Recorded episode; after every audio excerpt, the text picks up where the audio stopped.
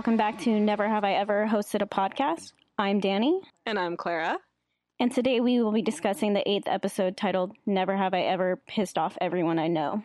Today, we are lucky to have a guest, one who we've been promising for a while now, Ben Norris, who plays Danny's favorite character, Trent Harrison. Welcome, Ben. Thank you for having me. I'm very excited to be here. Yay.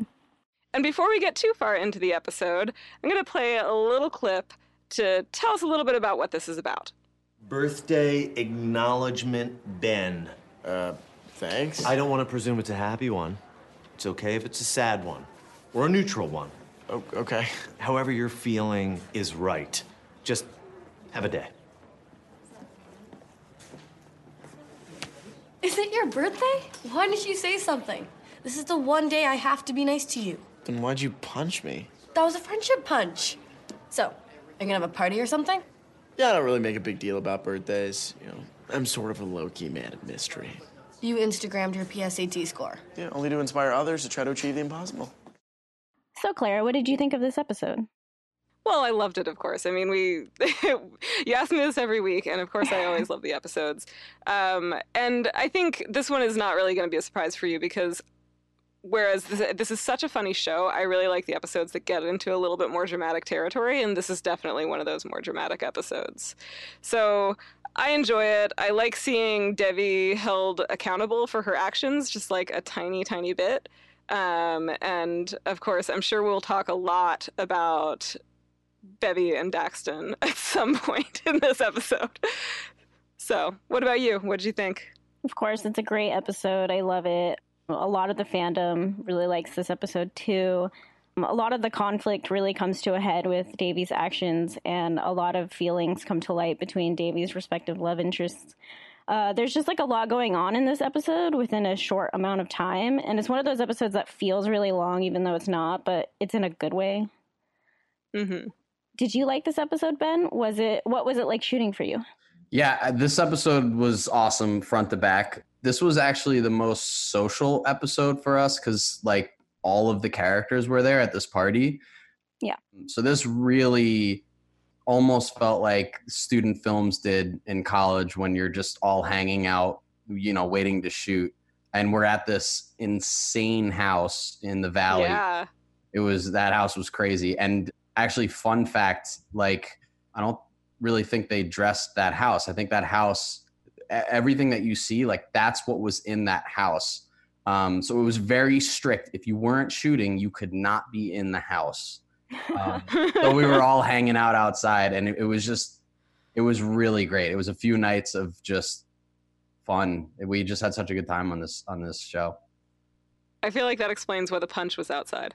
Yes, very much so. Absolutely, absolutely. I mean, there was even there was even like stuff on the ground, like fake turf on the ground, so that it wouldn't actually get on their turf. Like it was, they did it right. Yeah.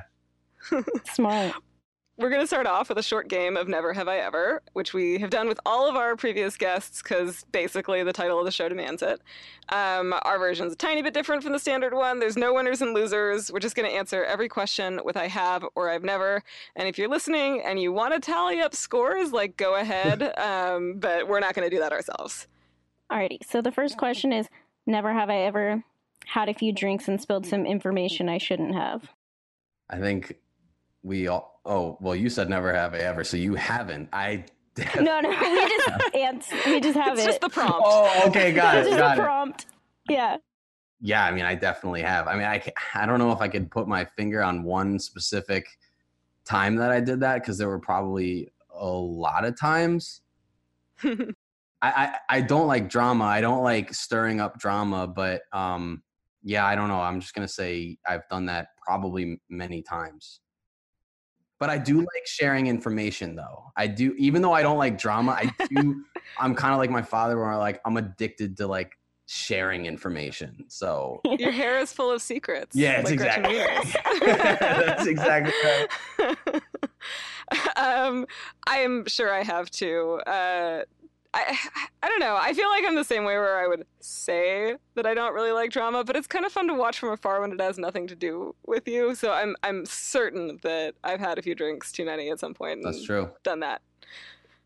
I have a similar answer. I'm sure I have. Um, but usually it's when I give others drinks that they tend to like open up to me. So, So don't drink around Danny. uh, All right. Well, we got another alcohol related one. Never have I ever been to a church and a bar in the same day. No, I haven't. Um, I haven't. Oh, no, no, no, I haven't. I'm trying to think of maybe I went to like a maybe I went to like a wedding and then the Mhm. after party was at a bar, but I don't. I don't think so. I, growing up, I only went to church a handful of times. I'm I'm actually uh, interfaith, uh, so there was synagogue, there was church in my childhood, but I was a child, so I was not going to bars after. I haven't technically, but I did show up to my great uncle's memorial slash wake, like very, very hungover. And I'm pretty sure I was technically still intoxicated. But it's like my cousin and his girlfriend were visiting, and I hadn't seen them in forever. So I was like, let's go out. And then we did, and then like all regretted it the next day. Um, I so at first I thought I definitely hadn't because I'm Jewish, so I've I you know most of my like religious experiences are synagogues and temples.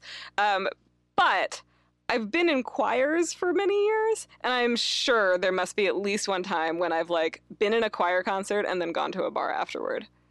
Nothing too crazy. No, Never have I ever posted a picture on social media to make someone jealous. Mm, mm. uh, you know what? I'm gonna say I'm gonna say yes. I have, but it's never been a, to make someone to make a love interest jealous. It was Yeah. definitely to make a friend jealous. Uh, I'm a big a frenemy. a, a, a, a friend of me, if you will. I'm a big um, I'm a big hockey fan, and and growing up, uh, I'm a huge Rangers fan because I'm from New York, and one of my childhood traditions, because we knew uh, someone who works for the organization, is every Christmas we would actually go to their training facility and skate around during the mornings, and uh, and I, I every year I would like post a picture from the training facility just to make all of my friends jealous who were also Rangers fans. So I know I know I've done that, but never never to make like a love interest jealous because I, I just I don't think I have that in in in my blood. I've totally done what you described, like the trying to make friends jealous. Uh, I mean, honestly, I think like even when I took pictures at Harry Potter World, that was basically that, right? Yeah. Like those pictures weren't for me. I was there. Yeah. Um, but yeah, I don't think I've done it with a love interest. Um, to be honest, uh, yeah, I don't know. I don't. I feel like that's probably just not me. I don't know if like making them jealous is the right context. For me, it's more like you just want that person to think about you. You know, I like get you're that. missing out. I get that. I get that. yeah, I've definitely posted those. Well put. Uh, that was well put. Yeah. All right. Never have I ever intentionally cockblocked a friend. God, these are juicy. These are these are like these are pretty juicy. Uh, and we're not even drunk. yes, yes, I have. But I was a part of a I was a part of a group that that did it. Um, yeah, I mean it was in high school, and I think the high, the point of high school is to to learn how to grow up. And it was it was before I learned we learned how to grow up. Uh, and so um, before anything happened, it was me and a, group of people, and we um, almost did like a conga line into where it was about to take place, uh, and then it and then it didn't take place. So we really nip- That- we I- really nipped it in the bud. That's a fantastic cockblock story, though, that you did a conga line I mean, it was. I mean, the room where it happens. all part all parties involved were cracking up. It was there was no Yeah. like it was hilarious, you know. So Yeah, yeah. It's hard to be mad when there's a conga line. yeah, it was it was pretty it was pretty fantastic. What about you, Danny? I definitely have, um, but generally when this happens, it's it's me trying to like stop something bad from happening, like a friend's going to regret it the next day. Because some of my friends have some terrible taste, so I usually just try to just like step in, be like, no, no Yeah. you're you're good. so you did the Don't heroic cock block. That's what, Yeah. that's a heroic one right there. Mine is I don't think it's quite it's not quite the same as your story and I I still feel like a little bit bad about it but one of my really good friends we both had a mutual friend who was like pretty clear for a long time had a crush on her, but they were also just like really close friends. Like they'd been friends for four years, and she didn't want to like mess things up. So he asked her to what she thought was like a group movie and turned out to be just the two of them. And so she was like, Can you come with? And I did. And I intentionally sat right between them. Oh God. That's well done. Uh, I'm sorry if you hear this. I know he listened to our last podcast, but Oh it was man. just it was just to save face for everyone. I'm sorry. Sometimes you got to take one for the team. Yeah. All right. Never have I ever lost my cell phone more than once in a week. no, I've broken my cell phone more than once in a week. What? But as in, I broke one, got a new one, and broke another one. Um, oh, no. I, I've actually, knock on wood, I don't think I've ever lost a cell phone, but I've broken many cell phones. So a, a little bit of an amendment to that one um, for me. I have never broken or lost a cell phone. Um, Damn. Well, so I've had cell phones break, but like on the inside.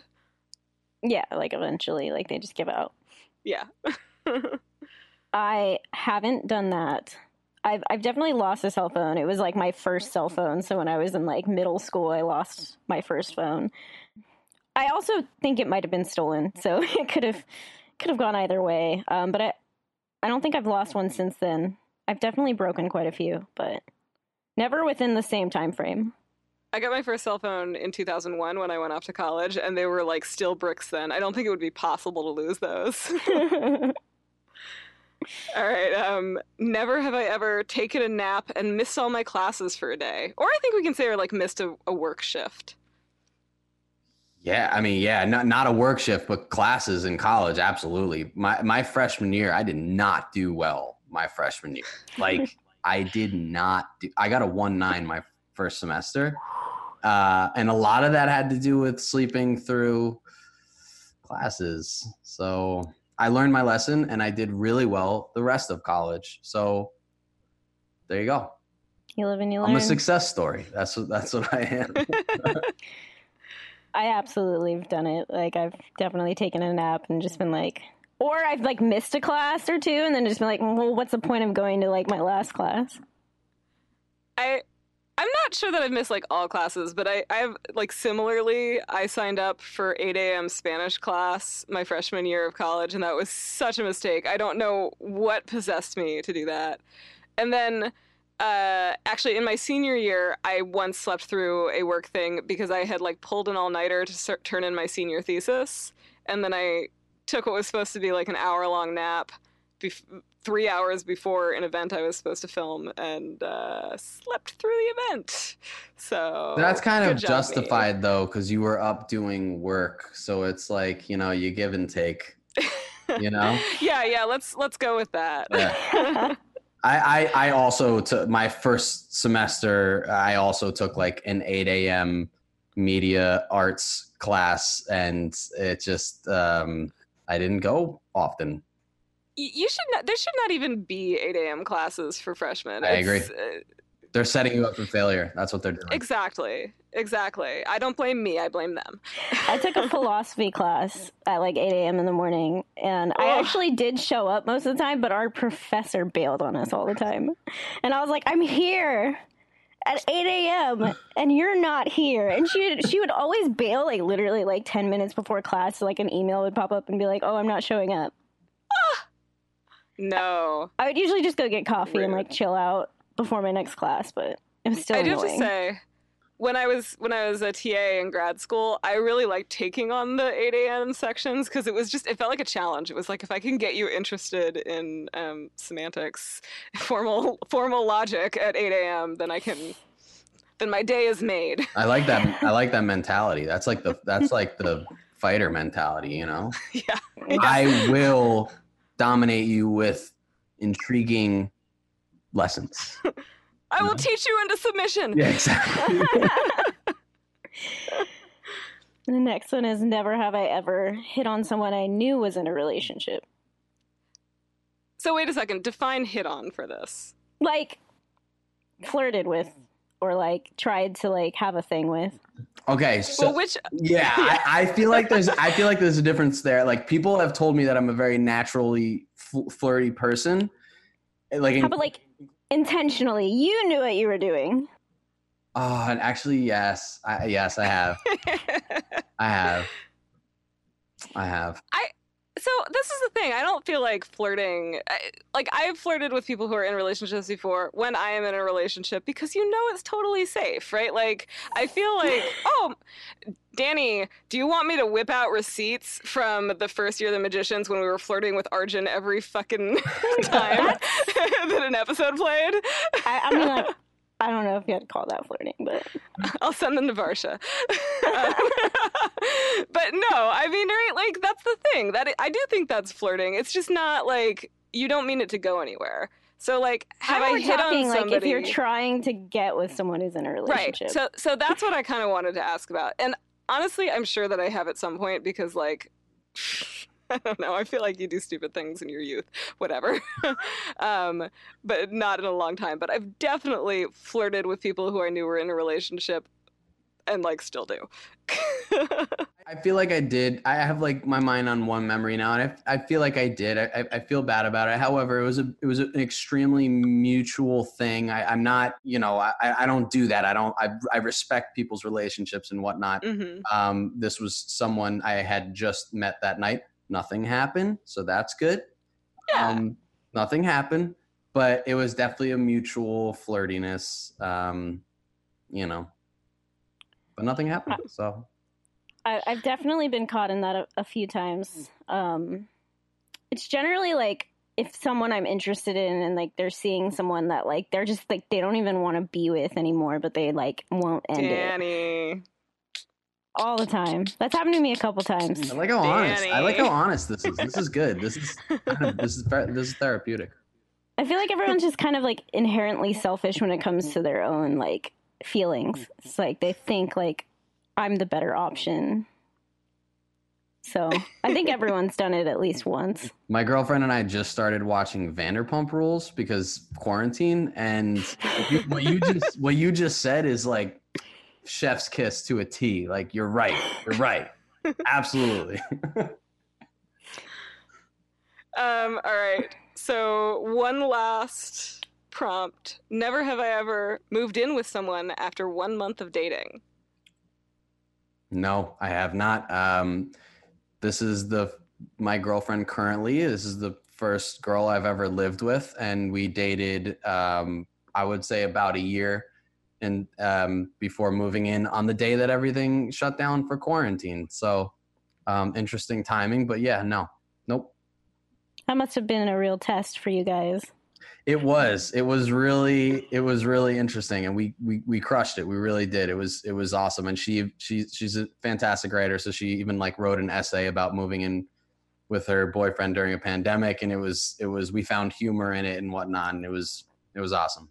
Yeah, I saw um, some of your skits about it. They were Yeah. really funny. Yeah, we, we, that's another way we've kind of been like you know using art to you know make sense of what's going on. So Yeah. having a great time. I haven't moved in with someone after a month, but I, I, I mean, it's pretty close to. Um, me and my ex girlfriend moved in probably about like three or four months after we got together. Uh, so many U-Haul jokes were made. Uh, I think Lanier is the shortest. Like that's the shortest time that I between when I started dating someone and I moved in with them, and that was after like six months. And I don't think he like he wasn't even fully moved in at that point because basically like we moved all of my stuff and his lease went on like a little bit longer, so he was he was living there, but his stuff wasn't yet. Interesting. I think a lot of people have done like the kind of like you're basically moved in, but Yeah, yeah. you just yeah. haven't moved in yet. you you go back to like do your laundry occasionally. yeah. All right, so let's get into the interview. My first question comes from my friend Lynn. Do you find it difficult at all to play a character like Trent who comes across as dumb? Uh, no, I don't find it difficult whatsoever. I I um I love Trent, and as soon as I got the sides for the audition, I was like, I know how to play Trent, and um, but you know, I, I I'm a character person. I love studying characters. You know, like Mm. Kristen Wiig, Kate McKinnon, um, Kyle Mooney. Like I, I study these people, and you know the fascinating things uh, about artists who really like develop three-dimensional characters is that you know there's humi- humility to them. There's there's some type of depth, and I know that Trent absolutely might seem just surface level dumb, but I, I like to think that there's something deep down there. Um, and and even though he's extremely dumb, I just I wanted I wanted his focus to just be, you know, he's he loves Paxton. He just loves Paxton. He'll do anything for him. And um, yeah, you gotta you gotta find these threads to pull on when it comes to characters like this. And I think, like I said, I I love Trent, love Trent, and I I want to keep playing him for as long, as long as I can. He's like a really playful golden retriever. Yeah, absolutely, that is that is to a T. We have a friend who coined a phrase about a different character, but that like I think is kind of in the same vein. Um, pure of heart, dumb of ass, and I, I think that very strongly applies to Trent. yeah, I'm I'm also I'm a huge Chris Lilley fan as well. He did Summer Heights High and Angry Boys, and Mm. he, he you know he creates these characters who at first glance are just so not likable, and then you get to know them, and you're kind of like, okay, I, I I see where you're going here, you know. So That's that's the actor who does the the Jamie one, right? Where he's yeah, dressed as- Jamae, Jamae, yeah. Jamae, yeah. That one's good. well, next question, which in the script Danny insists wasn't actually from her, but was from a lot of people, but I don't entirely I believe have her. receipts. that doesn't mean you didn't tell them ask this question, but uh, it says, "Do you think Trent is secretly a genius?" Um, that's a good that's a good question. Uh, I've actually thought about this many times. um, I think that there is a genius to Trent. I I don't know. I don't think he's a book genius. Yeah. Um, but I do think that he's much smarter than than we make him out to be.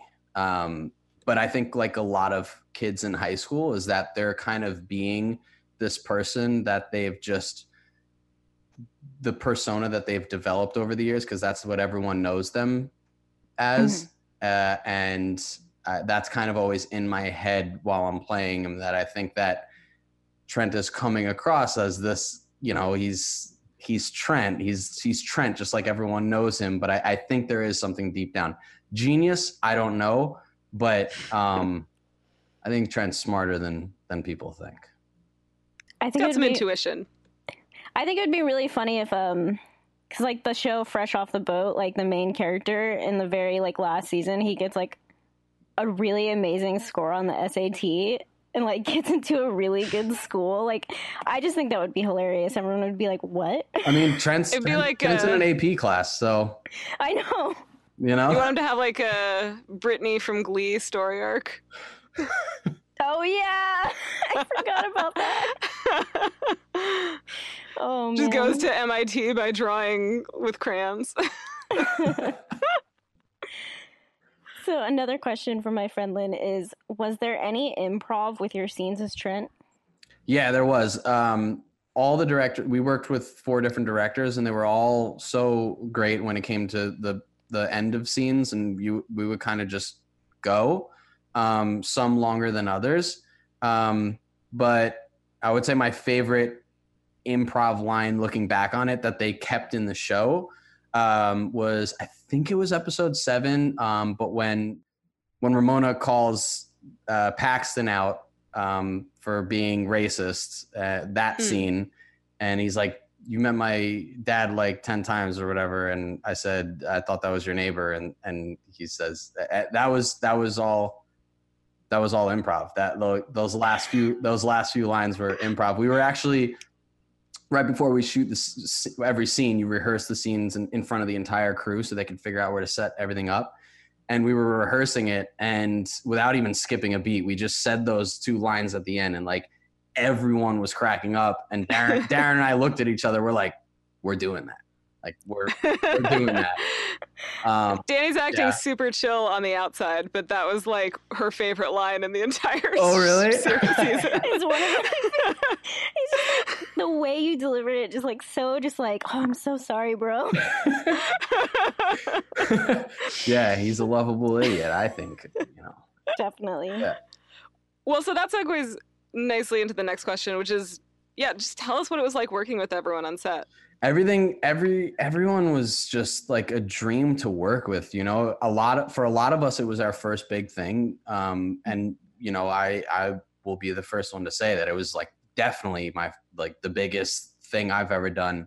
Um but it was a you know it's a young cast uh it was a relatively young crew and there were no there were no stars there were no egos. I mean it. I mean no one like there was none of that you know? So we all got along so well and I, I truly believe that everyone i worked with on that show came to set every day appreciative of the opportunity and brought 150% with them every single day. I mean that like i don't i can't remember one moment where it was just like they're being a diva or, or whatever you know? Um Yeah. but I also think that every ship is a reflection of their captain and Mindy Kaling's amazing. I only I only had a few interactions with her, but all of them were extremely pleasant. And the other captain of our ship was Maitreyi, and she had never been in anything. And the poise and just like the maturity, uh, like we we um on episode three where I have the party, we're waiting for a long time for them to set stuff up, and it was lunchtime and just Maitreyi were in a room together. and We were just kind of talking, and I'm just listening to her. I'm like, how is this girl 17 years old without having been on a set? Like, it was just like they really, she was a gift from the heavens, and it was just all great. I, I, one of the directors I'm like good friends with now. Like, we text all the time. It's just, it was a very welcoming environment. It was exactly how it came across on screen.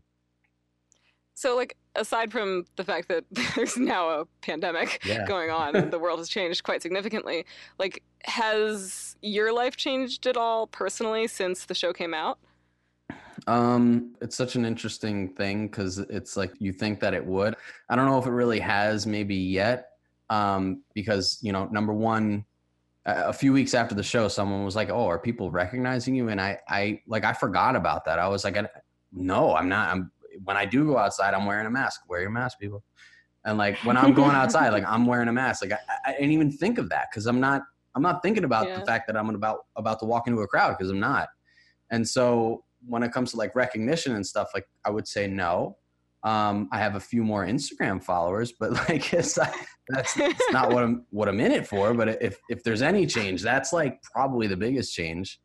Um, and also there's not there's not there aren't many things being shot or cast right now um, because everyone's trying to figure this out.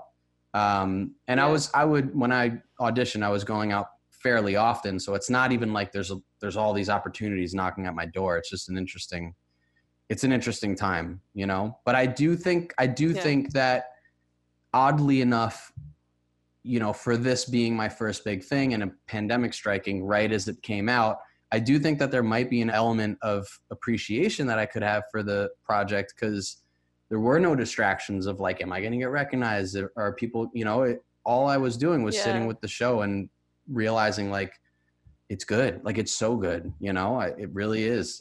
So, Bea dot Never Have I Ever and Daxon's Angels want to know what was your favorite scene to film? My favorite scene to film, there were like, man, there were like all my all my babies.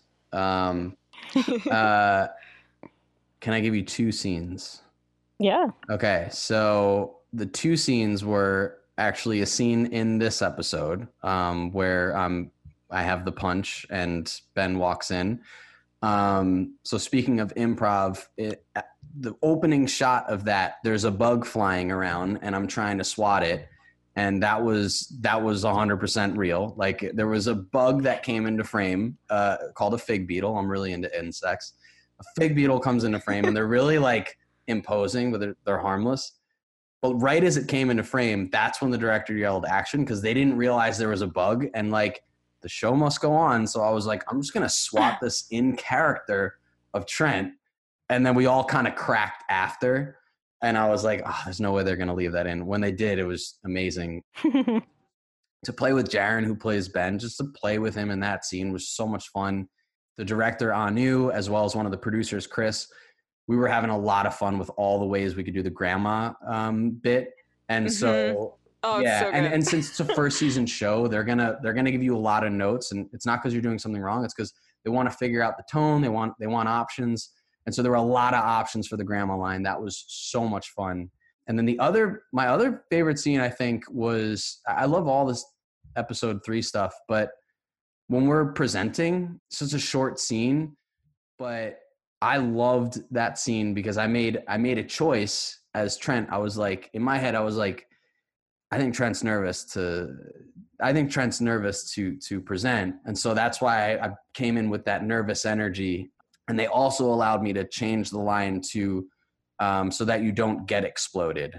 The original line was so that you're not exploded, but I'm like, Trent's not that it's not that Trent smart. would use a So get passive. Get exploded. and then Darren and I kept Im- improvising the the pound after because he's proud of me for doing it. Like we just we created that we created that like that vibe and it was just Yeah. so much it was so much fun to do um so those are those are definitely my two favorite two favorite scenes Well, I I really loved the first one that you mentioned, the grandma scene. Like the delivery there is just Yeah. so perfect. Hey, Trent. Hey, Marcus. Uh, can I get a cup of that punch? Oh, it's not punch, it's grandma juice, because one sip makes you demented. right? Whoa, like whoa. Tell me what you think, bro. exactly. How is your grandma, Trent? She has her good days. thank you that was that was awesome i, I i'm pretty sure that was the last take we did i think that was his last note to just do it kind of like completely yeah Somber. yeah i'm pretty sure that was our last take that was that was so much fun that was awesome She has her good days. um, so you mentioned your audition earlier. What was that like? What was your audition experience? Did you try out for any other roles, or were you like Trent? That's me. Yeah no start? so th- this was a very I, I i think i have a great interview story so I, I get the sides like i said i read them and i'm just like i know how to play trent i know how to play him he's a little too cool for school. Not that impressed. I know how to be him. And so i decided that i was going to go into the audition and give almost nothing. Like i was just going to be monotone like yeah whatever. Like i'm high Hmm. school cool guy. Like what's up? And um and so i'm waiting in the i'm sitting in the waiting room. I had never been to this casting office before and the walls are paper thin. And just kid after kid after kid would go in and they would all do the same high energy big pow boom boom. And i'm just like oh my god i prepared it the wrong way. This is not like everyone's doing it this way and i prepared it this way. And then i was like no no no. You stick to your guns. Like this is the purpose of auditioning. I've i've heard bryan cranston say that it's not to go in and get the role it's to go go in and put forth your best version of the role. And if they want it they want it. If not then they don't. And i went in there i even slated in character that's when you say your name and height. I never do that but i was just like benjamin orr just five eight. And like he giggled a little and i was like i think i'm i think i'm doing the right thing here. And we're we start doing the first scene and the casting director breaks and laughs and is like "I- i'm sorry let, let's start over. And i was just like i think this is it. I think this is it.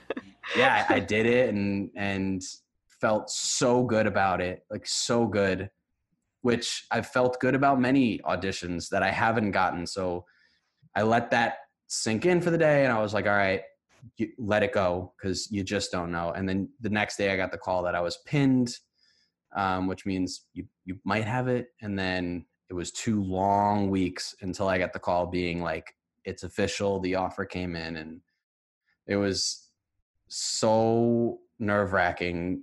The not the audition itself, because I like I said, I knew how to play him, but the following two weeks when I was like waiting for like the official, it was just it was a long two weeks, but it was yeah. I'm I feel very very lucky to to have gotten this role.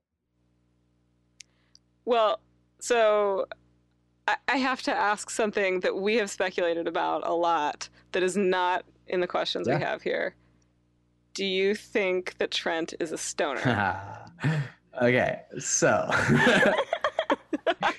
so the the way it was originally uh, the way the character description was was written was that he's kind of frat boy type jock. So in my audition, I didn't I wasn't playing up that stoner. I wanted to go a, a bit more just Johnny Cool guy. Um, Mhm. But the way I am as a performer and the way my hair looks is a lot of the times I will. That is kind of my that is my groove, that is my comfort zone, and that is my vibe. So, uh, I, I, I actually Trent was actually only in three or four episodes, and then eventually they they wrote him into eight episodes, which was amazing. And I think as they wrote him more, I think they started leaning into you know what I can do, and Stoner is what I can do. So that's a long way of answering your question, but I think it's safe to say that that um, Trent is a bit stonery. And actually, one of the directors, one of the notes he would give me is he would come over and be like, "This time, let's do it uh, a little more baked." Uh, I can do that. I can do that. That's great. Yeah, I, I, I think Trent's a stoner. I think Trent's like the school weed dealer. you know. All right, so the follow up that is written here is if you could play any other character, regardless of race or gender, who would it be? Oh, that, that's a really good question. Uh, that's a really good question. Oh man, um, who would it be? I, I, I think it would be Nalini. Nalini, um, Iggy's mom. Mm. She's like, I love Poorna. She is so sweet and so talented, and that role, like, it, it, it's funny and whatnot, but that is a demanding role, and she crushes it. And I think yeah. I like I said, I'm a, I'm a big character person, and like that's not your run of the mill role right there. You know, like you you have to dig for that one, and I think she like really goes goes places with, and she's so funny, but also She's so, so, funny. funny. The, the the moment in this episode where they're they're like getting the clock together, and then Devi walks out, and then it rings, and she's like, "Oh." I'm just like that is so is so nuanced, you know. Um, yeah, I would I would say Devi's mom. I would love to play that role. I also love playing in like female roles if I ever can. So I I love that. yeah. Devi's mom is great. She's great. She's awesome. So the next question is from Davy's feed. She's curious uh, what you would like to see for Trent in season two. I've of course I've had a lot of time to think about this. So, like I said, my one of my favorite uh, scenes was to do the presentation scene, and it was really fun to push his boundaries and get Trent out of his comfort zone. And so, I do want to see a bit more of that.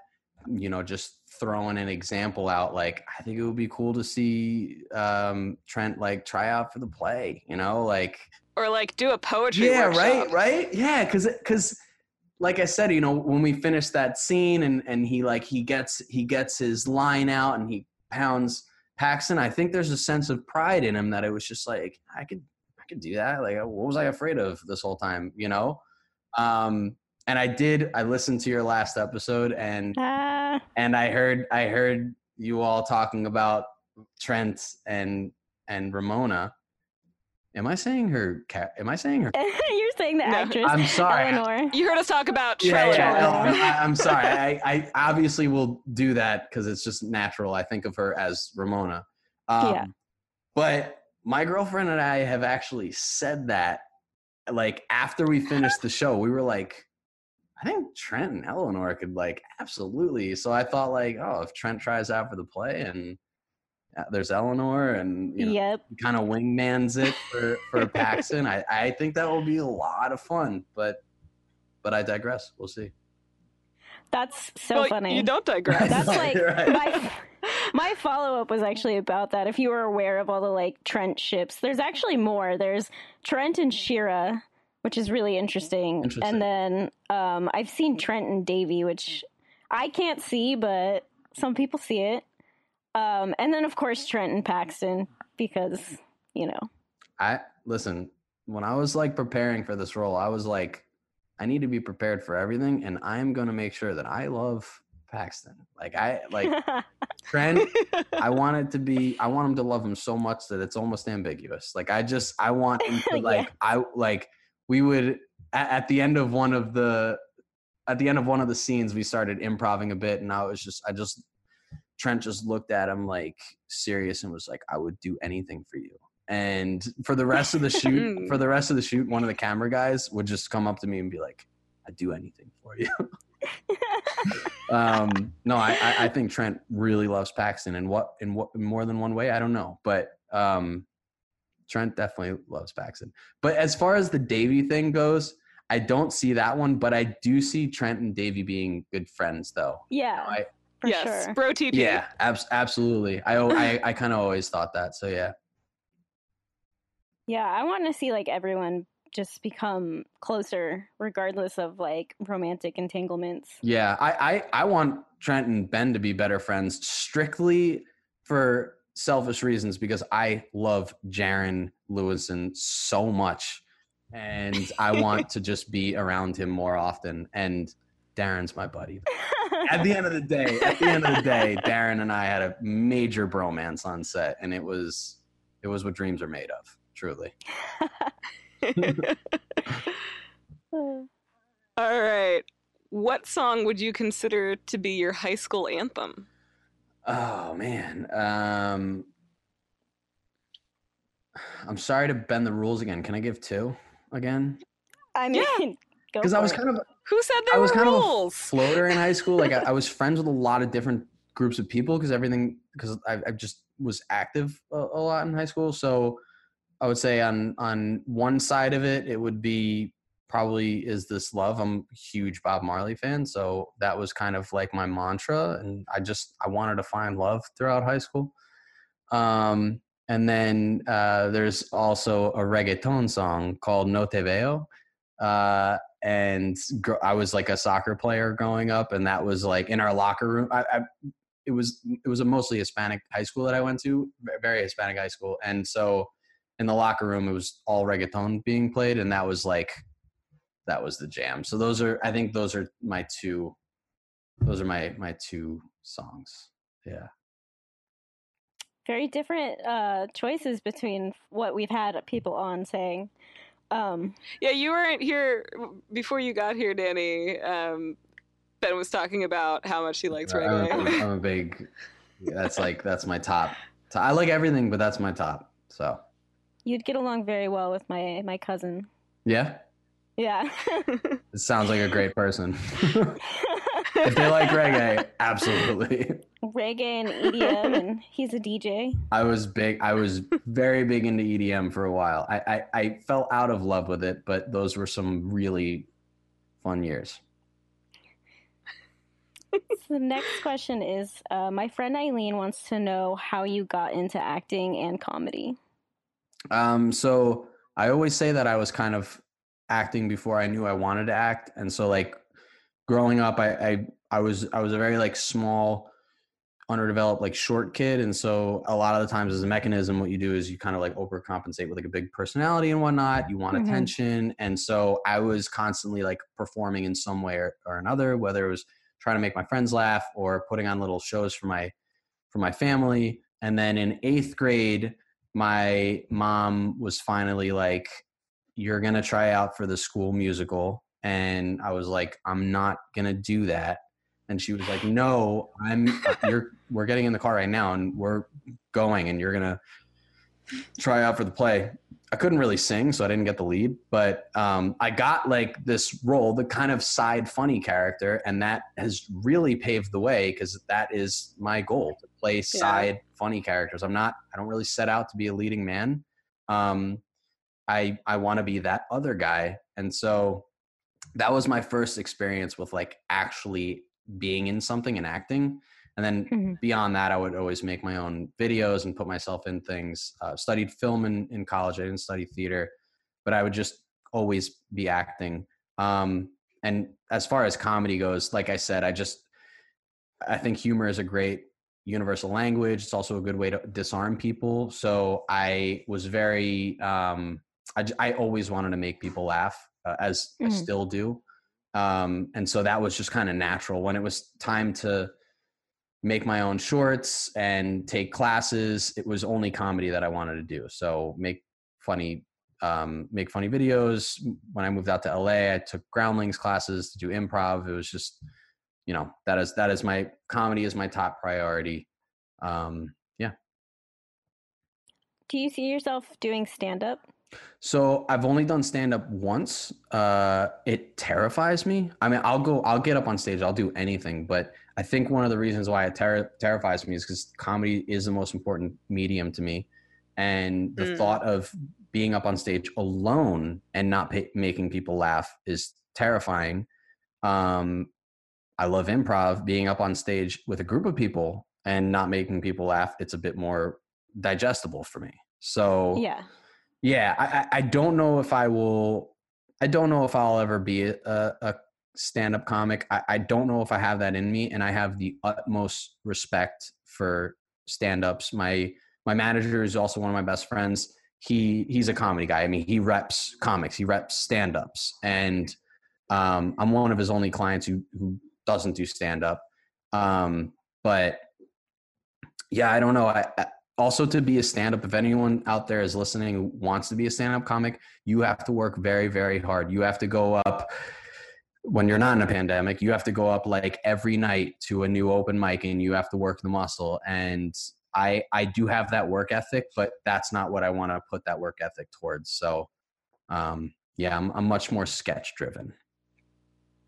Well, and right now it's so hard. I have I have a former student who's a stand-up comic, and like they do Zoom shows constantly, but you can't hear the Yeah, that's tough. You need the I can't You need to- imagine. yeah, you have to you have to feed off the energy. That that's really tough. Yeah. Yeah. Wow. so, different tack. What was high school like for you? Like compared with what's in the show and just kind of in general? Um, I think there. I think I think there is some of myself in Trent, but I'm I very I was very different in high school. Um, like I said, I was I was a bit of a float, floater. Like I had my group of friends um, who were definitely of like the jock type.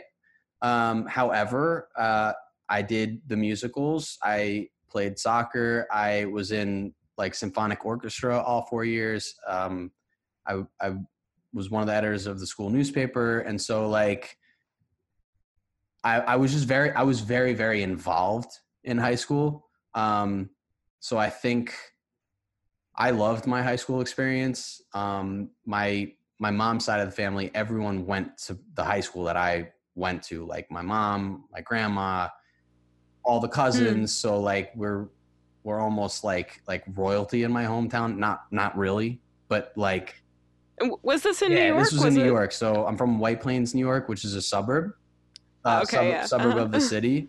And so you know, so many teachers and whatnot in high school, like they they knew who I was coming into the school because my mom worked in the school, my uncle did, my aunt, my cousin, like. So I, I definitely had a very unique high school experience.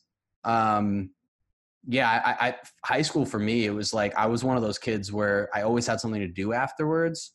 Um, and even when it was done, like I didn't want to leave the grounds and go home. Like I just, I enjoyed my, I enjoyed my time. But there was also, you know, I, I also experienced what everyone else did. Like, like I said, I was kind of the small one, so I was definitely a, a little bullied within my my friends group. Um, and so I, you know, I still went through all that. It wasn't like a breeze by any means. I didn't do that well academically. And so, yeah, I think it was a really, it was just a great experience. It was also a learning experience. Um, and I, even though I loved it, I never want to do it again. no. you know? I don't think anyone wants to go back to high school. no, no, I really, I really don't. But I appreciate my time. one of my dad's best friends um what he was in he, he was in jail for a year for um like civil disobedience stuff and he said if i had to choose between doing one year of high school or four years in jail i'd choose four years in jail Damn. That's a hot take, but honestly, he knows better than we. So All right. So the next question is, uh, what is your Hogwarts house, and what do you think Trent's would be? So I'm a little late to the Harry Potter game. Uh, I, I I never read them growing up. That was my dad's thing, actually, not mine. But my girlfriend has sat me down and had me like watch all the movies, love them all, and I am a Hufflepuff, and I pretty sure Trent is probably a Hufflepuff as well. I don't I don't know the houses that well, but do you do you do you both think maybe Trent is something else? We I think he's a I floated Gryffindor. between Gryffindor or Hufflepuff. It's that- definitely one or the two. Yeah. Then maybe 'Cause, he like, is he's Gryffindor, very loyal. He is very Okay. loyal. Yeah, he He absolutely is loyal. is. I'll tell you that much. He's Um, loyal. But I mean, we, we actually talked about this a little bit. Was it the last Yeah, episode or the one it was before? where we were talking episode. about it. Right. We. I think part of it is that we disagree on which house is the Stoner house. Mm-hmm.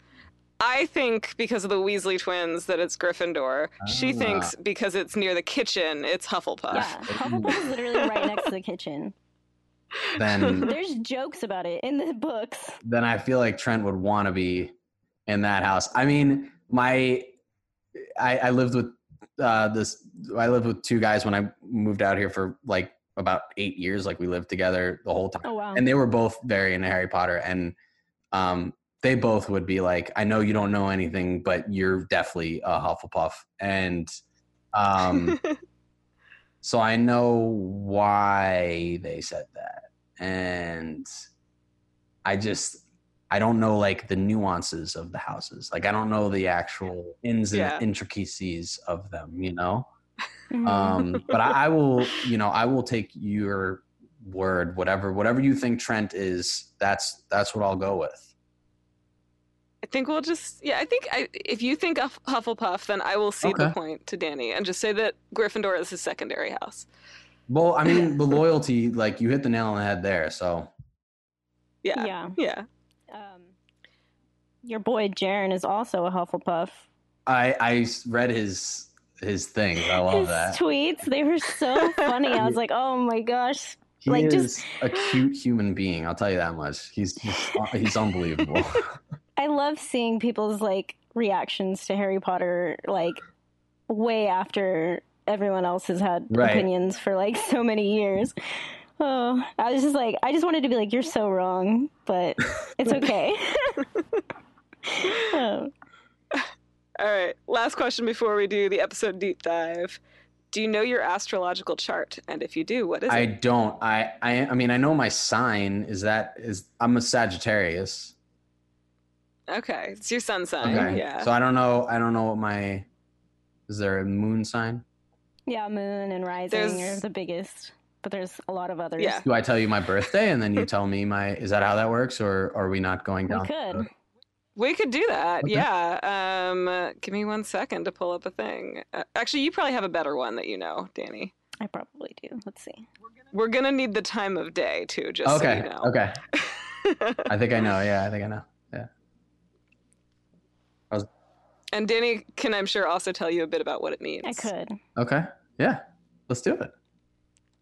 Were you born in White I was Plains? born in White Plains. I Okay. was. Your rising sign is in Capricorn. Danny's a Capricorn. Got it. sign. Okay. And your moon is in Cancer, which is actually what I put Trent's moon as. Oh. Yeah. Okay. Okay, Trent and Ben. I feel like this is a very Hufflepuff chart, Yeah. Do you? just to put it out there. Well, like Yeah, he, could, a- he could still be loyal and be a Hufflepuff, right? Oh, Loyal is Oh, the yeah, Hufflepuff yeah. one, yeah. Loyal is oh. Hufflepuff, Oh. yeah. Loyal is me. Oh, It's a defining oh, trait. Got it. Okay, got it. Got it. yeah. yeah. I'm learning. There's a lot more there. There's so many different signs, and I could totally send it to you and and kind of explain it to you a little bit, but those are the most important ones are the moon and the rising. Got it. Okay. So, what's your like three sentence explanation of that combo? Well, Capricorn and Sagittarius generally, I feel like a lot of the time do get put together. They are right next to each other in the zodiac wheel. Um, Capricorn, though, is generally a bit more rigorous and like goal oriented, Grounded. grounded. Um, whereas It's an earth sign. it's an earth sign, Got it. whereas Sagittarius is a fire sign, um, but cares a lot about like travel and like philosophy. Um, not necessarily like education in general, but just kind of like knowing a lot of things. I identify with that. Yeah, so they go hand in hand. Um, so your moon sign is generally kind of more about your emotions, um, whereas your sun is just like your basic personality. So basically, what it says here is if you have your uh, rising in Capricorn, it says uh, people with Capricorn ascendant must first become aware of their two opposing sides. One is obedience and performing their duties properly. They need to manage energy well, and this requires discipline and self control. So it's kind of just like, it seems like it's like saying, like, you know, you have a lot of control over your emotions. Um, you're generally not a super emotional person. Well, but the Cancer and Moon, right? Like, there's a deep well of emotions there. They just might not be on the surface. Yeah, and so the moon is Cancer, though. So that was actually rising. And rising is more like if people look at you at face value, like, what are they going to think that you might be? But the moon is is like more like emotions and instincts. Got it. And cancers are very like family oriented and they like um like they're home buddies for the most part. They care pretty deeply about relationships. yeah, like they're kinds. they're all about like kind of being a protector and being there for the people that they love. it's all about like that is roots. That is one hundred percent. That is one hundred percent me. I, sometimes to my to my own like demise. Like I, I Yeah, like a I, fault. I like have to stick up for people even when I don't think it through, and maybe they did something wrong. You know, so that's definitely like that's definitely me. Yeah. Well, that's awesome. I always love seeing people's charts, and it just makes so much sense for people sometimes Right. when they hear all of that.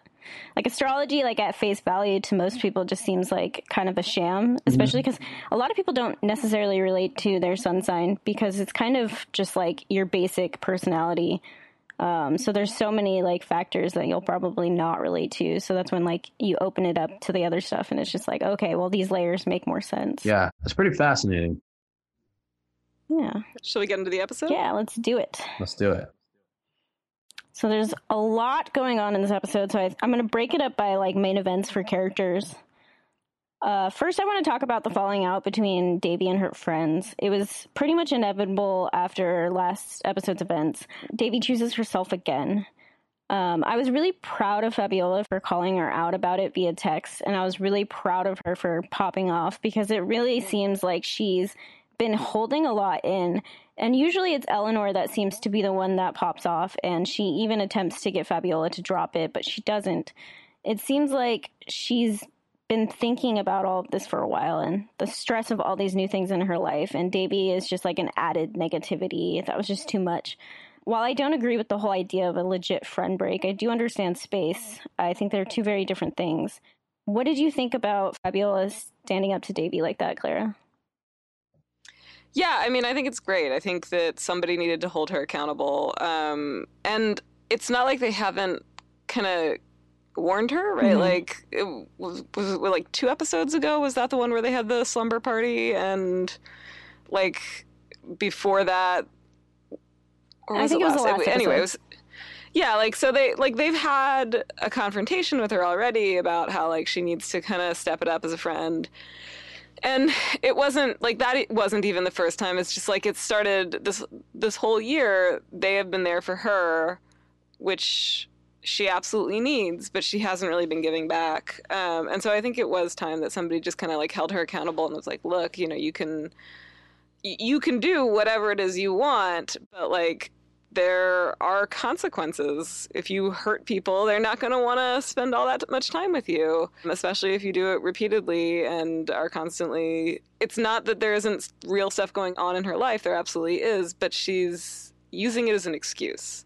Ben, do you have anything you want to Yeah, add? no, I, Any thoughts? you guys, uh, you, you you both unpacked it extremely well. Um, but it's just it, like the type of person I am is I have to under like know why people do the things that they do, and you know it's true. Like Devi go like the whole season. You know, Devi makes a series of of kind of not the best choices.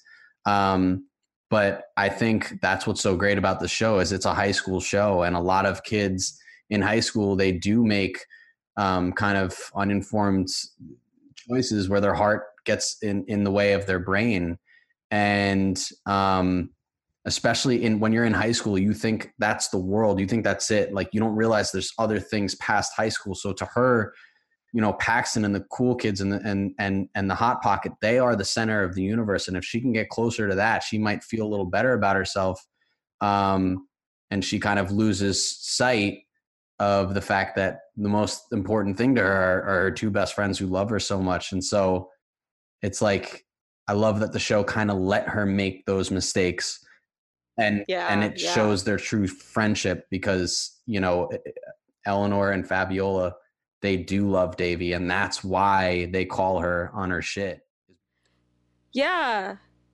yeah. It really feels like a tough love moment. Yeah, I mean, the, the, your your true friends should always be calling you out on the things that that on the on the mistakes that you might make, um, and that's kind that's what's beautiful about their about their friendship. Yeah. I- I think it's like evolving now. Like Mhm. it, it now has room to kind of become more equally sided Mm-hmm. now. Yeah, there was something I was reading recently. It might have been I read the um, Big Friendship, the book by the Call Call Your, Call Your Girlfriend hosts. So it might have been that, um, where they were talking about how like in a lot of friendships, people get caught in these patterns of having like you've known somebody forever and you just have this expectation about who they are, and whatever they do, you sort of fit that into what your expectations are if you've known them for a long time. And I feel like having that conversation creates space for all of them to grow and enter this like new phase in their friendship. And then, of course, um, after that, you know, like Fabiola like comes out in front of everyone, uh, which honestly, I love the reaction shots of some of the kids after she comes out, like, and then Jonah comes out as well. Like, Ben and Paxton seem like they feel bad for Fabiola, especially when she calls Devi out for choosing Paxton. Like, his face is like really guilty because he knows why. And Yeah. Trent seems like shocked in the back. And then Jonah, on the other hand, when when he came out to everyone, everyone's faces were just like not surprised. Yeah, we know, dude. But but what made me laugh is the fact that Ben and Paxton they have this like really identical facial reaction. Um, because I like I went back and like watched it a couple times. Um, they both kind of like wrinkle their faces like huh, but it wasn't like an I didn't know kind of huh. It was kind of like this weird considering huh, just like hmm. But Ben, like, obviously, he already knew because he said in the pilot that Jonah was gay. But of course, it just made me think of of Bexton. That's Ben and Paxton. Yeah, Ben and for the Paxton. uninitiated. So, Ben, for scenes like this, do they tell you to make specific faces for reactions, or do you have a bit of freedom? With that? Uh, I'm trying to look at look back on that exact scene. Um, I, you know, I don't I don't really remember them giving us specific reactions to make. I, I do think I think maybe when Fabiola comes out, AD the assistant director might have given us a note about everyone react to that, but it's kind of funny. I, I don't remember them giving us a note when about when Jonah says it, and I think it's because it's kind of unwritten. Like everyone everyone knows already. Um, yeah. yeah, I, I do think for that scene, everyone who was outside looking in, I do think we had pretty kind of free reign of of how we were going to react. Also, I think an, an important thing when you're directing is still let the actors make the choices in their character, and if they're not the right choices, reel Yeah. them in. And so. Uh, I do think everyone did a great job of reacting in their character. How, how would Yeah, he or yeah. she take that in? So, yeah, I don't I don't remember specific notes, but that was a hectic scene to shoot regardless because of the spill and the fall and stuff. So it was a it was a logistical nightmare of a scene. How many times did Maitreyi have to fall into the pool? Uh, that was a stunt double. And, okay. and that was a one take wonder. Oh wow. Yeah. Okay, what I want to know is how many times did she have to throw punch on that white suit and then it had to get Um, changed? I- okay, so I'm I'm actually not sure about that because we were, you know, the the camera's facing this way, and and so Yeah, we yeah. weren't we weren't there for that. So I'm not sure how many times.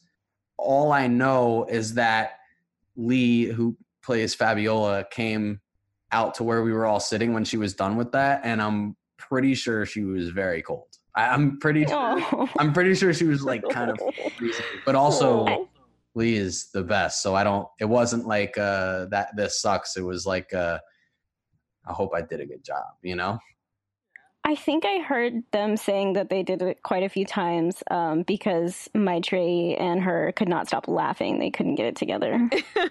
That sounds that sounds about right. They had they had this really cool contraption that like shot the the punch, and that was like cool to see it. Like, um, yeah, that was the. I mean, the, the whole episode because of this party, there was there was a lot of problem solving for the crew, and Yeah. Yeah.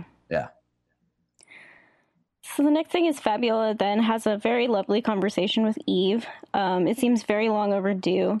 I like that one of the first things Fab does is apologize um, about how she treated Eve, and Eve was very understanding, that instant understanding of how hard it can be to come out and be okay in your own skin.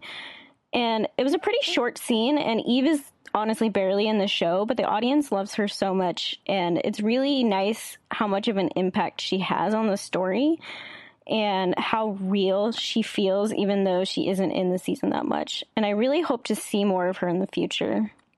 I also love how Eleanor is creeping in the back during that entire conversation because, like, I feel like most Because friends Eleanor? would do that. um, what did you think of their conversation, Clara? Yeah, I agree with everything you just said. And I think the one thing I would add was when we were talking about reactions before, I think Eve's. It, I was a little surprised that Eve seemed surprised when Fab came out. And I think maybe that's because Fab was making like such a such a fuss about like not no, this isn't Yeah. me. Like it's you, it's not me. I'm not interested. Um but it was kind of nice to see that like she cared about it because you you you know they needed to be together. They needed to get together. So she had like that little flame that she was just like holding in a tiny part of her heart, and suddenly a whole bunch of oxygen like got poured on it. It was such a that was such a great scene. Metaphor. They- Lee and Christina, who plays Eve, uh, are so wonderful together. Like they're just they're so Mhm. great together. And you know, for someone who got the scripts and would read them, but wouldn't, I wasn't, I was never there for any of their scenes together. So it's like, you know, I don't know what it's gonna look like till after.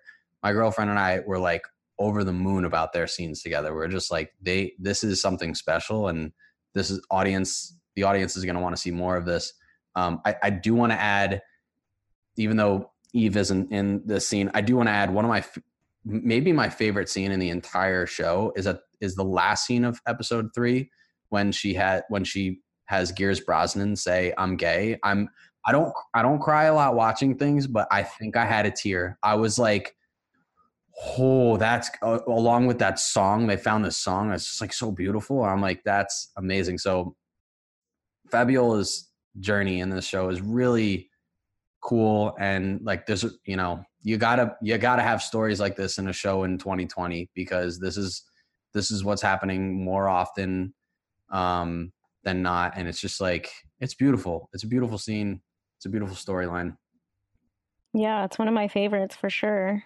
Let's talk about Kamala and Steve now. I really like Steve for the most part. Most of the fandom prefers Prashant. Um, Prashant seems awesome, but we only meet him in the next episode, so I'll save that discussion for episode nine. But I do think Kamala and Steve have just like a really cute thing. Um, but I do think ultimately they're probably not going to be right for each other. I don't think he challenges her intellectually or would ever really understand the family dynamic that she has. Um, Kamala, I just like, I love her in general. I wish she was in the show a lot more. Um, she's got this like meekness to her that I really enjoy. She's a very balanced character, and she also stands up to Devi a few times. She calls Devi out for being rude in this episode. but she definitely easily caves to Devi's blackmail. I also love to see that little detail of it was Kamala that like fixes the clock, just like her engineer work. What do you think of Kamala and Steve in this episode, Clara? So I think we've talked about them once before, and I always find it very difficult to talk about Steve uh, without like abstracting away from what happens in the next episode. But I will say that all the stuff that happens in the next episode, I feel like you get the seed of it in this episode when like Devi is asking these questions and he doesn't just like let Kamala answer the way that she wants to answer.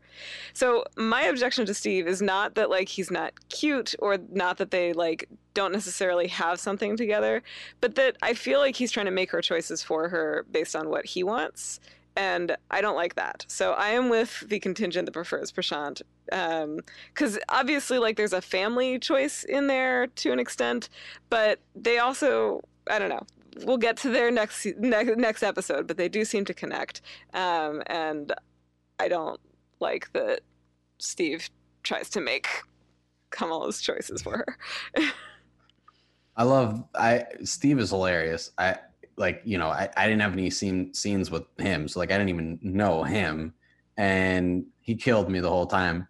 But I think really I think funny. what's so I think what's so cool about that storyline is that like you know Kamala is she's a grad student. She's like, you know, she's not a kid, but here she is in this season having this, you know, very like innocent fling that a lot of kids experience when they're younger. And, you know, if she was back in India, she probably wouldn't have been able to experience something exciting and fun and also confusing. Um, but I think that I think all of those experiences are, are really important to us when we're growing up because um, you learn about yourself, you learn about the dynam- dynamics of a, of a relationship. And so, yeah, I don't know if that is going to last, but like, you know, she's watching, was it Riverdale, right? Like, Yeah. she never, she, Yeah. never, she never had these, she never had these experiences before living here. You know, it's so cool and kind of innocent. You know, I feel like it's necessary. it's necessary. for- Absolutely. And I really like that analogy to, to a high school relationship. It sort of articulates well the thing that like ties Devi and um, Kamala together because they are both sort of exploring relationships and sexuality for the first Exactly. time. Yeah. It's just that their sort of general orientations are a bit different. Exactly. I, I think I, I think that you know Kamala can learn from Devi just as much as Devi can learn from Kamala, and those Mhm. are my favorite kind of stories in film and TV. Is when two people two two people who are completely different ages can learn from each other because they both have things to offer that that the other one might not have gotten. So I think it's such a cool such a cool relationship, and for it to come together at the end here and Devi just being like, "Whoa, like that's kind of you're not that you're not that like you're not that good like you're like You're not who I thought Well, you were. then- kind of like being her mom in the Uber or Yeah, whatever. yeah. she drops her off. She's definitely like a mom. A mom friend. Welcome to Slayerfest 98. I'm your host, Ian Carlos Crawford. Slayerfest 98 is a Latinx run, queer centered pop culture podcast. We discuss every episode of Buffy the Vampire Slayer in order, but we also talk X Men, the MCU, and everything else nerdy and or gay. And sometimes I'm joined by. Hi, I'm James Marsters. Trixie Mattel. Anthony Oliveira, hello. Ming Na Wen. Emily Niska. Summer Bishop. Charisma Carpenter. Kiersten White. Hi, Amber Benson. Latoya Ferguson. It's Clare Kramer. Adam Sass. Jane Espenson. Hi. Hi, this is Stacey Abrams. We can be found on Spotify, Google Play, Podbean, Apple Podcasts, and anywhere else podcasts are found. You can support us on Patreon to get access to our private Facebook group, patron exclusive episodes, and more. We can be found on all social platforms at SlayerFestX98. Make sure to say hi. Any and all support is much appreciated.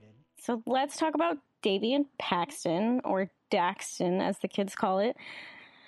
There's a lot that goes on between them in this episode, so I'm probably going to ramble for a bit. I really like their moment on the steps outside his house before she takes off to try and make up with her friends. Um, how she thanks him for not telling everyone that they didn't hook up. And I liked how he said, I don't fake kiss and tell. When so many other douchey guys would have been like, well, I mean, people think we slept together, you know, like I'm so cool. Um, also, it's just super obvious that he's thinking about making them more than friends when she asks if they can be friends again. Um, and then, of course, Ben gets jealous of their friendship and decides he's going to throw a party after all, only for Devi to ask if Paxton can come. And then the can I invite I can I invite Trent part just cracks me up, and it's yes. just like Trent's like your little face in the bag is yeah. just like with a little smirk, and it really does remind me of that meme that I made that is like this is my boyfriend and this is my boyfriend's boyfriend. I, lo- I was very honored because I love that I love that scene in, in Parks and Rec, so I was like, wow, that's that's a huge honor. it really fits their dynamic. Um, besides actually being gay, it was just really funny. um, but Devi and Paxton don't interact at all again until after she falls into the pool, which I'm wondering where Paxton was at during this entire party. Um, his friends came early, drinking Red Bulls. Yeah, his friends came early to help set up, but like, where was Paxton? Of course, though, um, Paxton plays hero and takes Devi home and gives her a change of clothes. He's really sweet with her, and I love Paxton in the scene. Like, I feel like he's really good at like cutting tension and making a joke out of it here, um, but not in like an insensitive way. Um, he definitely cares about her. But with the the driving scene, I love the cinematography of the the driving scene and the song choice. It just like has all these like little tensions of being a teenager that's like really into someone.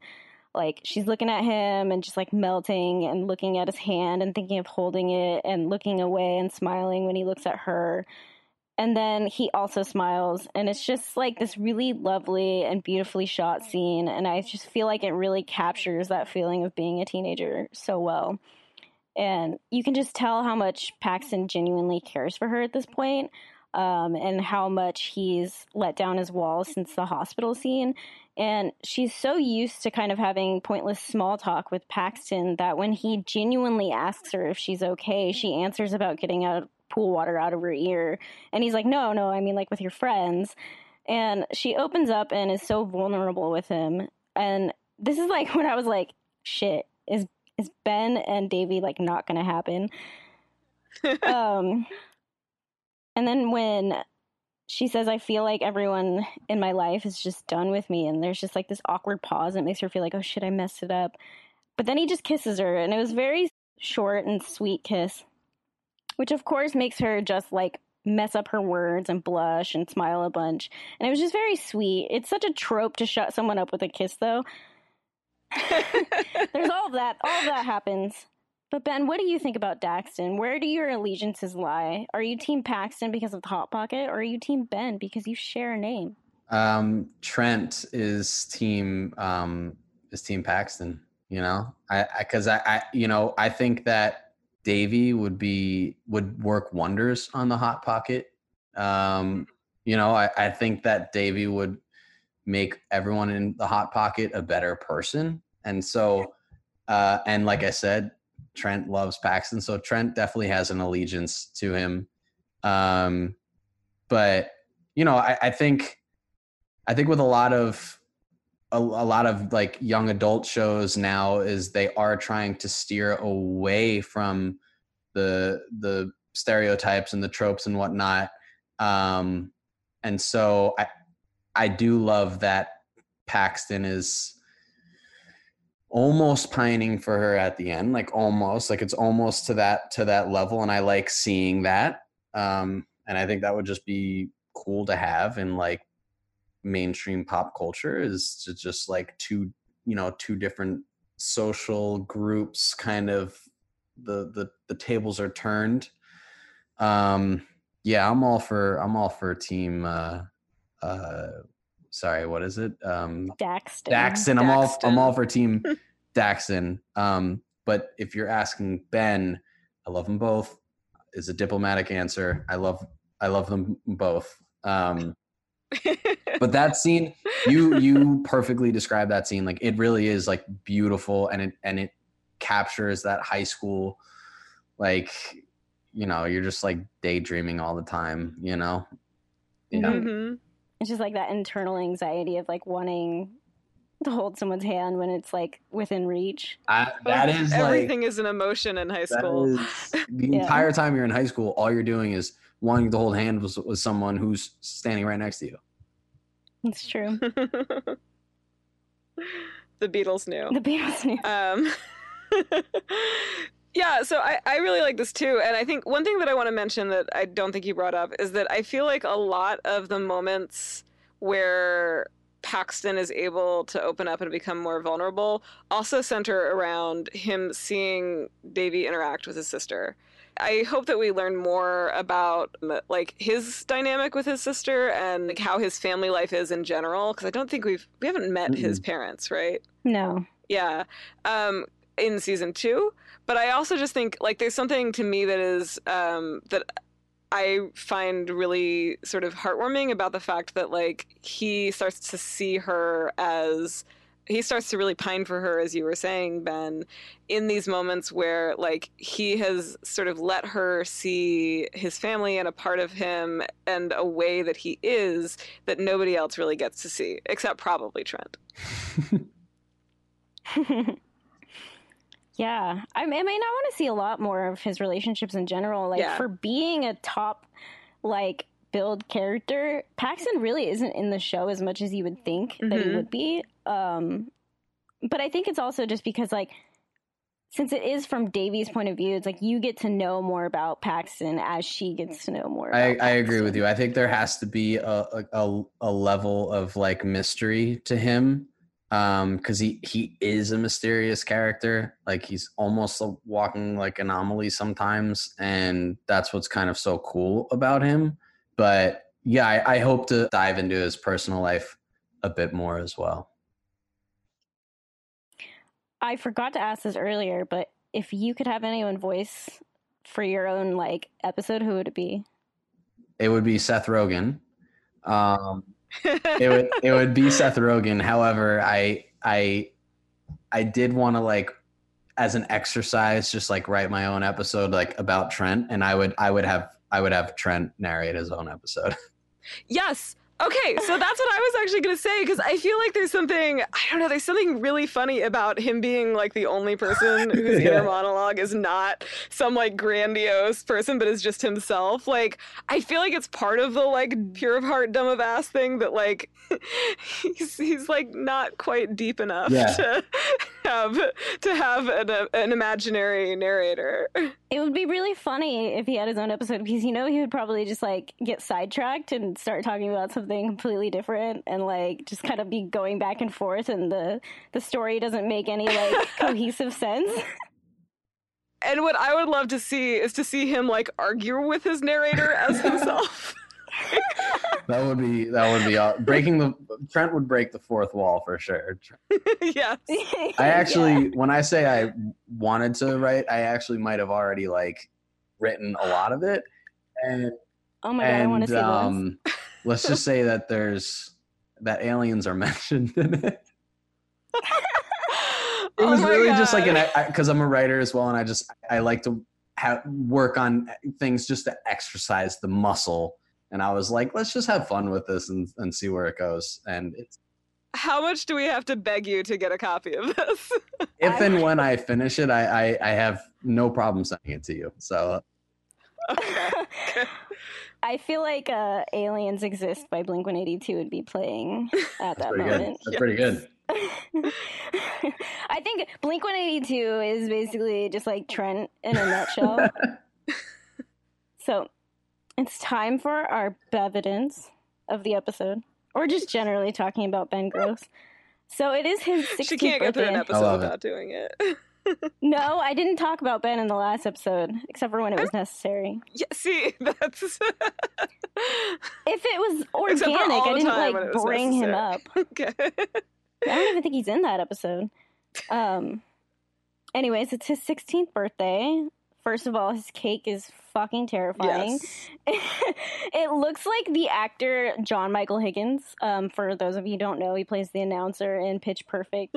Uh, Does. the male announcer, among many other things. Um, he's hilarious. I vote that he should play Ben's weird uncle at some point in the show. Um, but poor Ben, I feel like this episode that makes it obvious that his parents do love him and care about him. And his dad calls him sweetie, but that he just isn't a priority. Like they don't even hesitate for a second when he says, "No, you don't have to stay." They like already had their bags packed and ready to go. Uh, what do you think about the parents in this episode, Clara? Yeah, I mean, I feel like this has been where we've been going for a while, but like Ben definitely falls into the poor little rich boy trope, right? Like he has wealthy parents who just you say that they care about him. I kind of feel like that he's not their priority. I kind of feel like they care too much about themselves to like fully care about him. Um, that cake though, I feel like that cake intentionally didn't look like him to like be representative of the fact that his parents are so uninvolved in his life that like they get him Well, a yeah, cake that looks nothing she like makes him. a comment like saying, "Oh, I don't really know what you're into these days." Oh yeah. Uh, uh.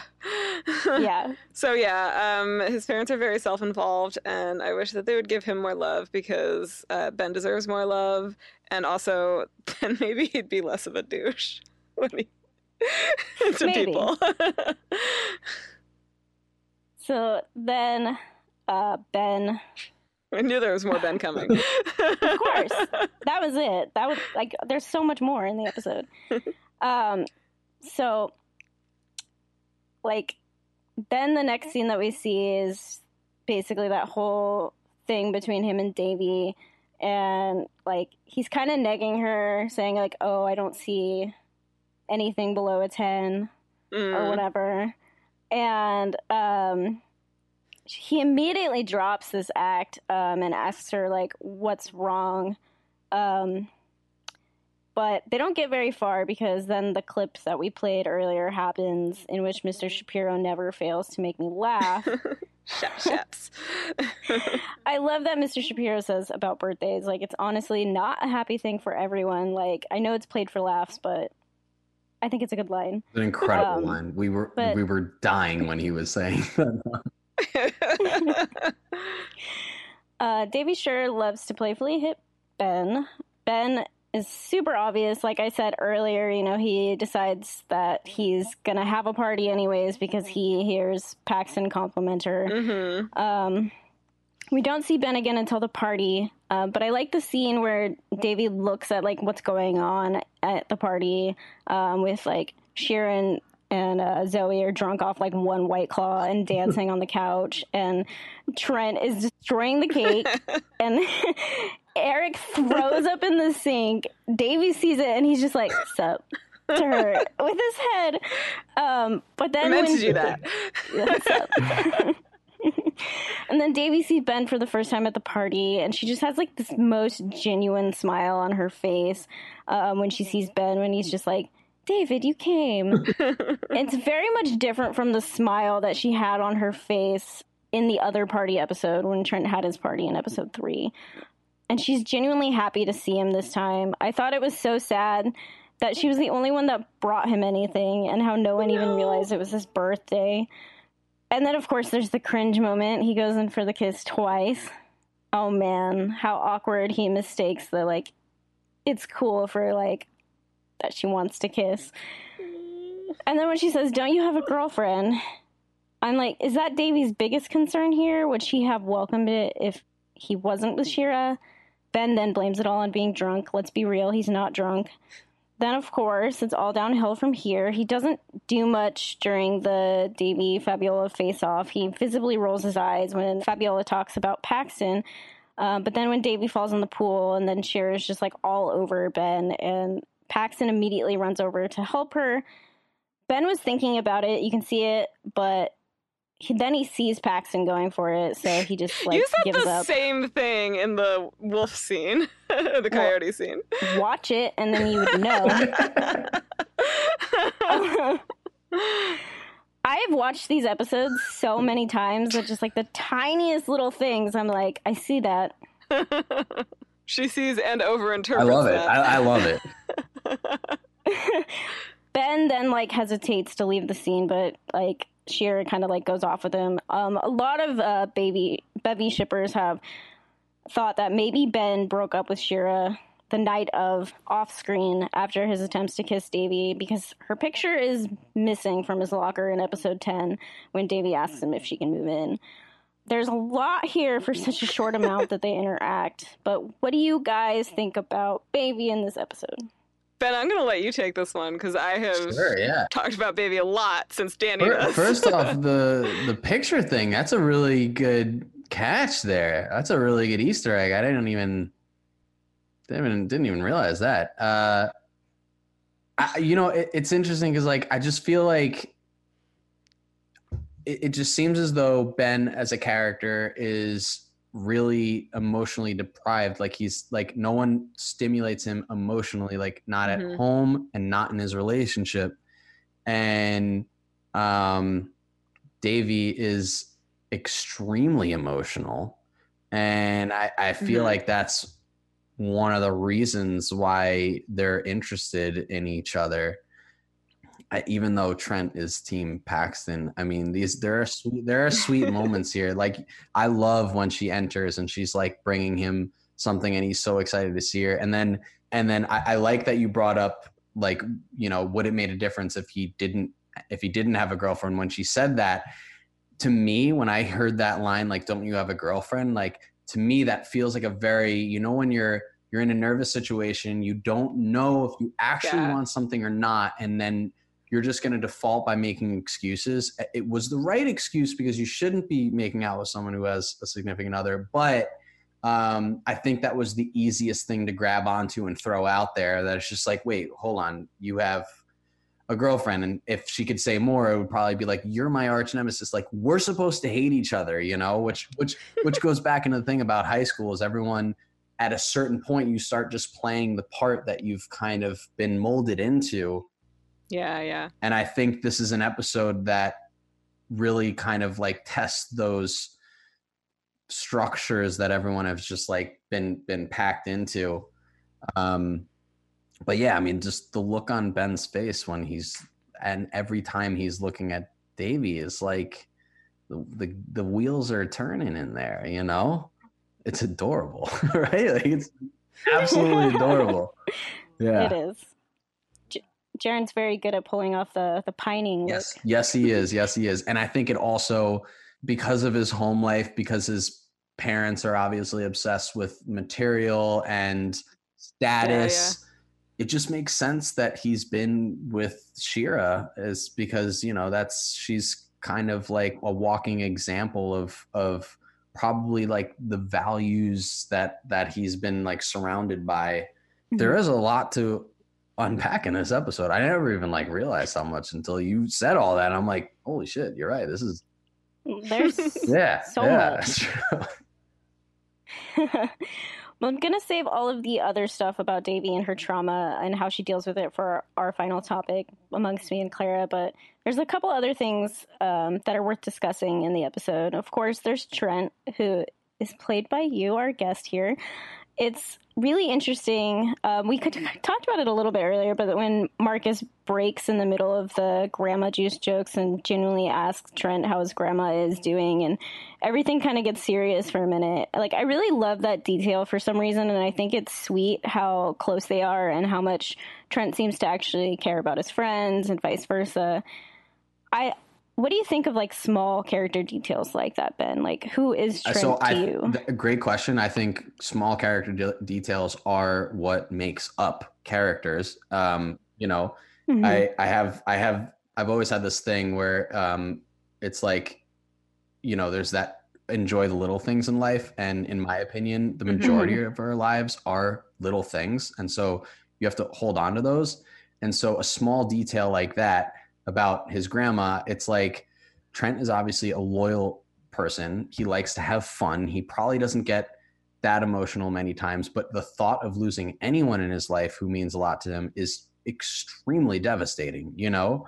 Um, and so, like I said, we were playing with that line a lot. And then when one of the producers gave came over and said, you know, do it a little like melancholy and like do, a- you know, it really like clicked for me. And I was like, because in, in the beginning, I definitely was playing it a little, a little too funny. And then I was like, wait, Mhm. no, like that's a good note. Like Trent loves his grandma. Like you know and that and Yeah. right there that that that's just like it brings a little bit more humility to the to the character Well, and one of the things I like about the show in general is that like it breaks down all of these one-dimensional Mhm. um, expectations we have about these different groups in high school, right? Like uh, the nerds are not just the nerds; they also like to like party and do their own like weird things.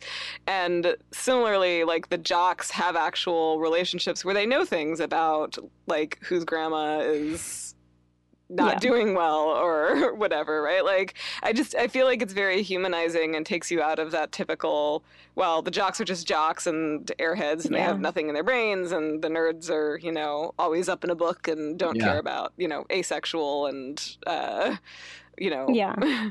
whatever else.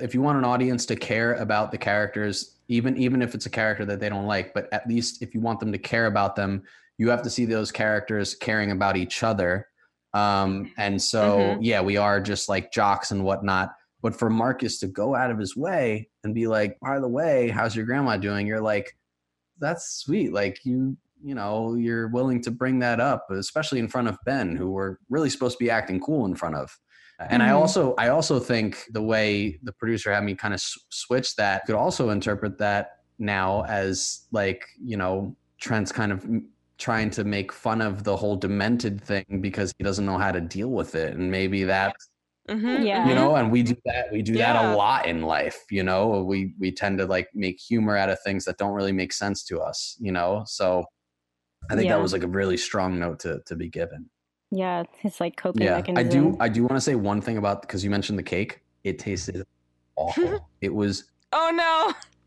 Was it mostly fondant? it- It looked exactly. It was like like. so fondanted out. It was insane. And for whatever reason, they uh, well, actually, I mean, I guess we all know why, but they eventually just had Trent eat a lot in this show. Like Trent was eat. I was eating a lot, and in the be- in the earlier scenes where I would have to eat, I would be like, no, I'm like a method. Like I'm, I don't need a spit bucket. Like I'm gonna, I'm gonna eat everything. And then it, quickly I realized like there's a reason to spit your food out because you just can't. yeah. And I couldn't, I couldn't even like swallow that cake. Oh. Yeah, I don't like cakes that have too much fondant Yeah, either. I'm not even a big cake person, so to just have like 90% fondant was it was a nightmare. I bet. So before we say goodbye and get into fashion, if you could steal anyone's wardrobe on the show, whose would it be? I would say I do love Trent's fashion. He dre- Trent actually dresses very similar as me. In this episode specifically, it would be Fabiola. that suit. Fabiola's like like track jacket is fire. Like her like yellow and whatever. Aside from that, Mm, yeah. when I'm like when I'm like a, an older put together man, uh, it's gonna be um, Mohan. Um, Hmm. her dad is just like what a handsome guy that guy is. Like Yep. Oh god, yeah. I'm like holy shit, and he's just he's just so put together. Everything is just clean and nice. And when I'm older, I want to dress like that. Whenever I see him, though, I always am just like, it's Mohinder from Heroes. I think- Was he? Did he play like a villain? No, more like just like a naive hero. Got it. Got Um, it. Okay. Yeah. He's always making mistakes. He's like a scientist who just screws up constantly.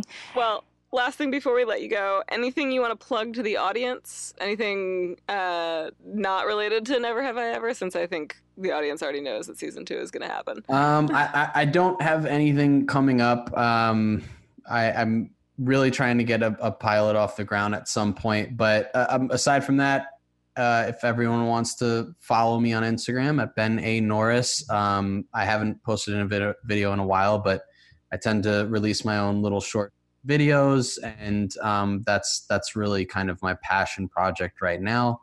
So you know, go on there, and hopefully, I can make you laugh. Well, thank you so much for joining us. This was delightful. I hope we can have you back on in season two. Maybe we'll get some Trellanor and we can have you and uh, Please, that would be that would be. what I had a really good good time. This was awesome. All right. Thank you so much. Thank you. Take care. Yeah. Bye. Bye.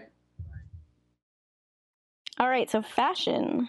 I liked pretty much most of Paxton's outfits. I like his jacket that he's wearing at the party. Yeah. Um, I like his outfit when he is uh, sitting on the steps with uh, Devi. He's like wearing just, you know, like what is it, like a flannel short sleeve button up. I feel like knowing that his sister is a fashion designer, I kind of wonder if she like helped style him.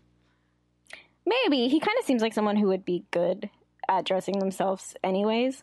Um, then, of course, uh, Ben's outfit in the classroom is eh, not not a big fan, but him and Devi do match though, and I think that's cute.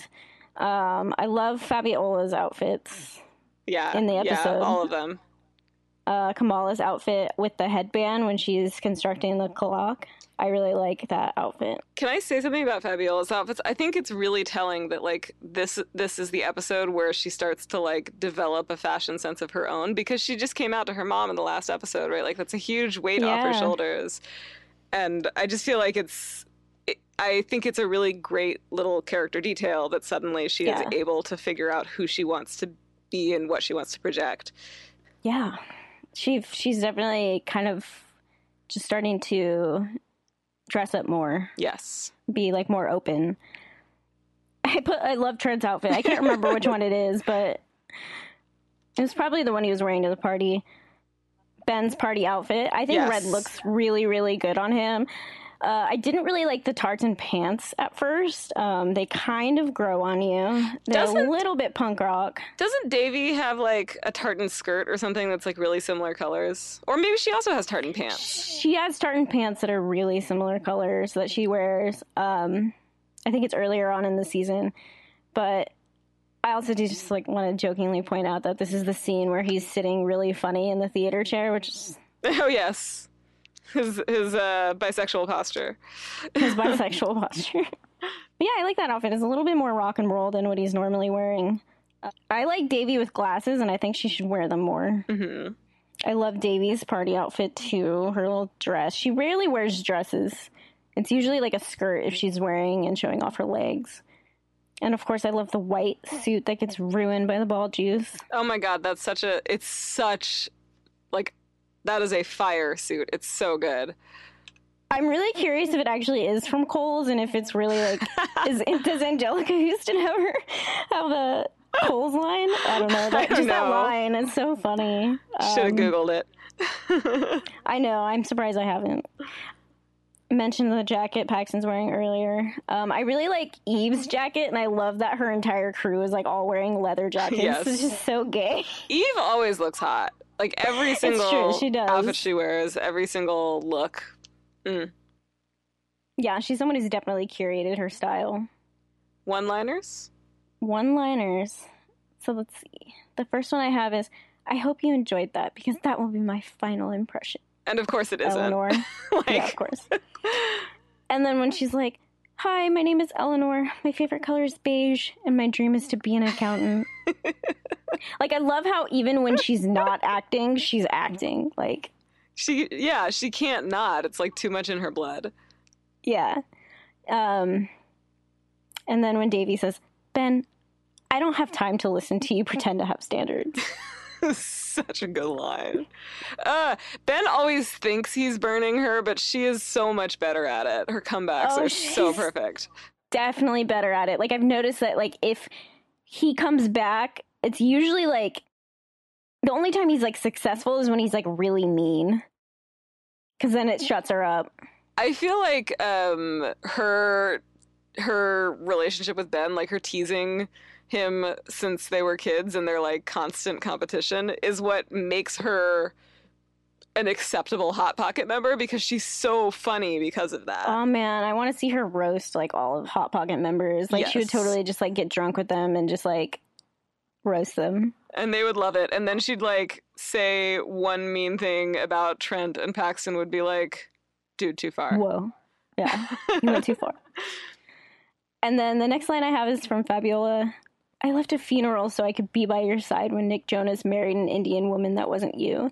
And then just Devi's like, that was very hard on me. I like nearly spit like every single time I hear this line. It's just honestly gold. Sometime you'll have to tell about your your history with Nick Jonas. Oh no, no. no one needs to know that. Um, and then when Dr. Ryan says, I think you give many F's. I feel like I've said the exact same thing to you before. Probably. I usually am willing to admit that I give a, a lot of fucks, even when I don't. Um, and then when Steve was like, I know the whole roof by touch. Creepy, honestly. It is creepy, but like at the same time, like it's her decision to let him sneak in like that. Yeah, he didn't need to tell Devi that though. He's a dummy. He's a dumb scientist. And then when Kamala's like, it's not a triangle, it's more of a line and a dot if you're really going to graph it about the love triangle.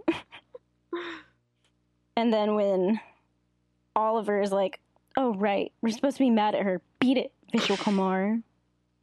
He's so not good at being mean. He's not. He's like, you can actually see him in the background in quite a few things, just like being shocked and like not knowing like what to do with just like all of this drama. And then when Ben is like, my life is like Home Alone, except when they realize Kevin got left behind, they just stay in Paris. Poor Ben. Poor little rich boy.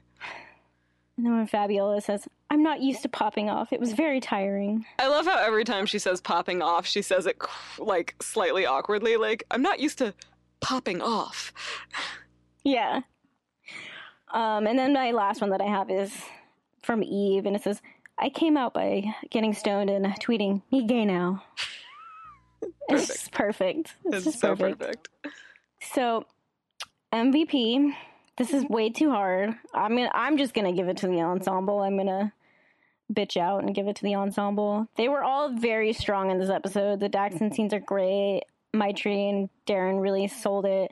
Jaren is fantastic as Ben, especially in the theater scene. And Lee and Ramona, respectively, killed their performances. Everyone is just way too good in it. Like even just like as small as like the background, just the reactions that they give. It's just a really strong episode. Well, and like like Ben was saying, right? Like this is one of the episodes where they really were like all together as an ensemble a lot more, like all in the same scenes um, and uh, everything else. If I were to pick, I I cannot narrow it down to one, but I think I can narrow it down to two. I think I would give it to a combination of Lee for that um, scene where she reams Devi out, and to Jaren. I think they both do a really good job selling it, like you said, but I feel like I don't give him enough credit on this show. So Yeah, like I said earlier, I mean, I don't think he's in enough of the show, unfortunately, um, as much as you think he would be.